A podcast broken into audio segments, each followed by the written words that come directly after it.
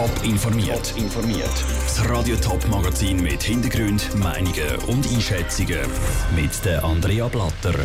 Im Kanton Zürich darf bald das genmanipulierte Mais abgepflanzt werden und der Chef der Schweizer Eishockey-Liga äussert sich zum verschobenen Playoff-Start. Das sind zwei der Themen im Top informiert. Saftig grüne Blätter und goldig-gel glänzige Körnchen. So etwa könnte Gentech-Mais aussehen. Das Bundesamt für Umwelt hat entschieden, dass die Universität Zürich kontrollierte Feldversuche machen darf. Damit soll der Mais immun gegen gewisse Pilze und andere Krankheiten sein. Was Umwelt- und Landwirtschaftsverbände davon halten, im Beitrag von Stefanie Brändli. Gentech-Mais. Während die einen die Nase rümpfen und Angst davor haben, glänzen bei anderen die Äugli, weil sie darin die Zukunft der Landwirtschaft sehen. Der Schweizerische Bauernverband ist ein bisschen zweigespalten. Laut der Mediensprecherin Sandra Helfenstein sind sie zwar gegen genmanipulierte Produkte in der Schweiz, aber für die Forschung haben wir uns immer offen gezeigt. Wobei wir bis jetzt einfach feststellen müssen, es gibt noch kein Produkt aus dieser Forschung, das wir jetzt das Gefühl hätten, das bringt jetzt wirklich in der praktischen Landwirtschaft etwas. Die Schweizer Allianz Gentechfrei, kurz SAG, ist vehement gegen so kontrollierte Feldversuche. Zwar hat der Bund Kontrollen verschärft, dass auch ja nichts von diesen Gentech-Versuchen in die Umwelt kommt, aber das bedeutet auch hohe Kosten, sagt Martina Munz, Präsidentin der SAG. Das wird mit Hunden und Securitas Tag und Nacht bewacht. Und wir tun dort drin eigentlich ausländisch, gentechnisch veränderte Pflanzenarten testen, weil es eigentlich im Ausland fast nicht mehr möglich ist. Und dann breche es den Schweizer nicht einmal wirklich etwas. Laut dem Bauernverband sei der Pilz, der erforscht wird, gar nicht wirklich ein Problem in der Schweiz. Und gentech-manipulierte Produkte haben bei den Schweizerinnen und Schweizern auch noch einen ziemlich schweren Stand. Trotzdem sagt Sandra Helfenstein vom Bauernverband: Wir wollen uns ja nicht Möglichkeiten, dass in Zukunft irgendetwas da ist, verschliessen. Ich denke, das ist einfach in der Sache der Forschung ein bisschen, dass man nicht genau weiss, was rauskommt. Gleich müssen die Vorschriften unbedingt strikt eingehalten werden. Darauf pocht auch Martina Munz von der SAG. Weil die Schweiz nämlich das Risiko trägt, dass der Pollen, der von diesen Pflanzen ausgestreut wird, über den Wind, als der sich auskreuzt mit unseren eigenen Pflanzen und dann all die Produkte müssen vernichtet werden. Trotzdem hat das Bundesamt für Umwelt die Feldversuche bewilligt. Anfangen tun sie im Mai und gehen 3 Jahre. Der Beitrag von Stefanie Brändli. Forschen tut die Universität Zürich am Standort Reckenholz von der Forschungsanstalt Agroscope. Jubelnde Fans, knallende Stöcke und der Böck, der übers Eis saust. Eigentlich wäre es okay Playoff-Zeit. Eigentlich. Das Coronavirus macht dieser ganzen Sache aber einen Strich durch die Rechnung. Weil der Bundesrat letzte Woche alle Grossveranstaltungen verboten hat, kann auch nicht mehr mit Fans Eishockey gespielt werden. Der Denis Vaucher, Direktor der Eishockey National und Swiss League, hat im Interview mit Selin Greising über die nähere Zukunft der Eishockey-Playoffs geredet. Herr Vaucher, Sie haben 2 Geisterspiele gesehen am Wochenende, unter anderem das Tessiner Derby. Wie war das zum Schauen? Ja, traurig. Wenn man das Tessiner Derby ohne die Phasis sieht, ist das wie Suppe ohne Salz. Und es war einfach emotionslos, es war blutleer, das Spiel war an und für sich nicht schlecht gewesen, aber es war kein Push da, es war kein Fangesang da gewesen. Und von dem her gesehen, muss ich ehrlich sagen, das war nicht wirklich ein schönes Erlebnis gewesen.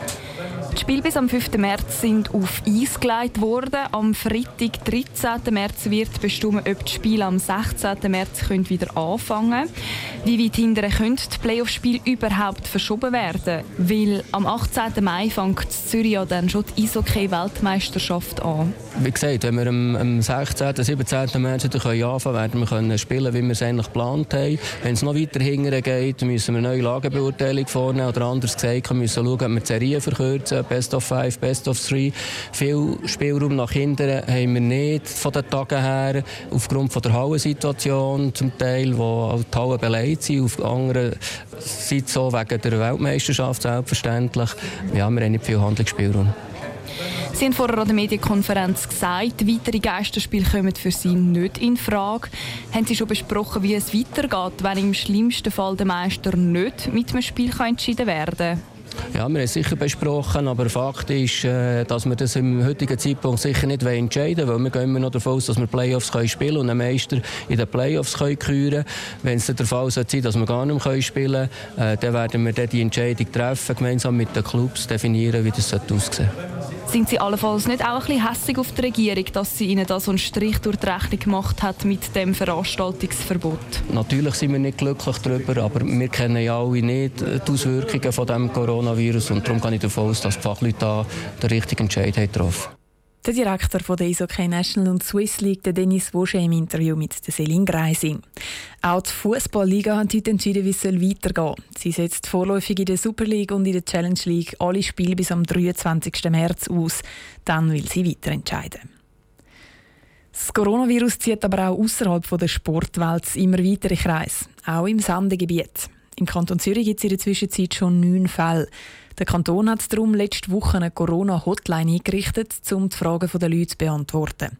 Der Kanton Thurgau hat jetzt nachgezogen und seit dem Morgen auch so eine Hotline. Sandro Peter hat nachgefragt, ob dort die Räte heiß laufen.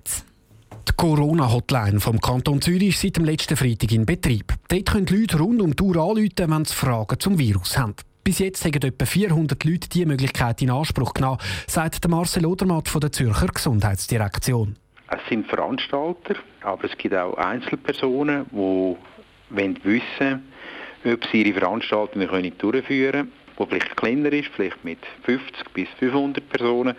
Also bisher ist es eigentlich so, dass es sehr zivilisiert zu und her geht. Also die Leute sind eigentlich sehr, sehr vernünftig. Spezielle Anfragen oder Telefon von verängstigten Leuten sind bis jetzt zum Glück ausgeblieben, sagt Marcel Odermatt. Betrieben wird die Hotline von der Kantonspolizei Zürich.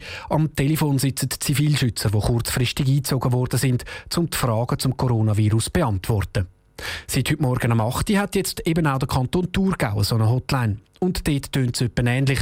Die Leute haben vor allem 3 Fragen, sagt Bettina Kunz vom Informationsdienst vom Kanton Thurgau. Die drängendsten Fragen, die die Leute haben, das geht um erstens um Veranstaltungen, zweitens Vorgehensweise bei Grippesymptomen. Das wäre eigentlich eine Frage, die eher als BAG natürlich gestellt müsste werden. Und drittens Auswirkungen auf schulische Aktivitäten. Die Thurgauer Hotline ist amigs von morgen um 8 Uhr bis am Abend um 6 Uhr offen.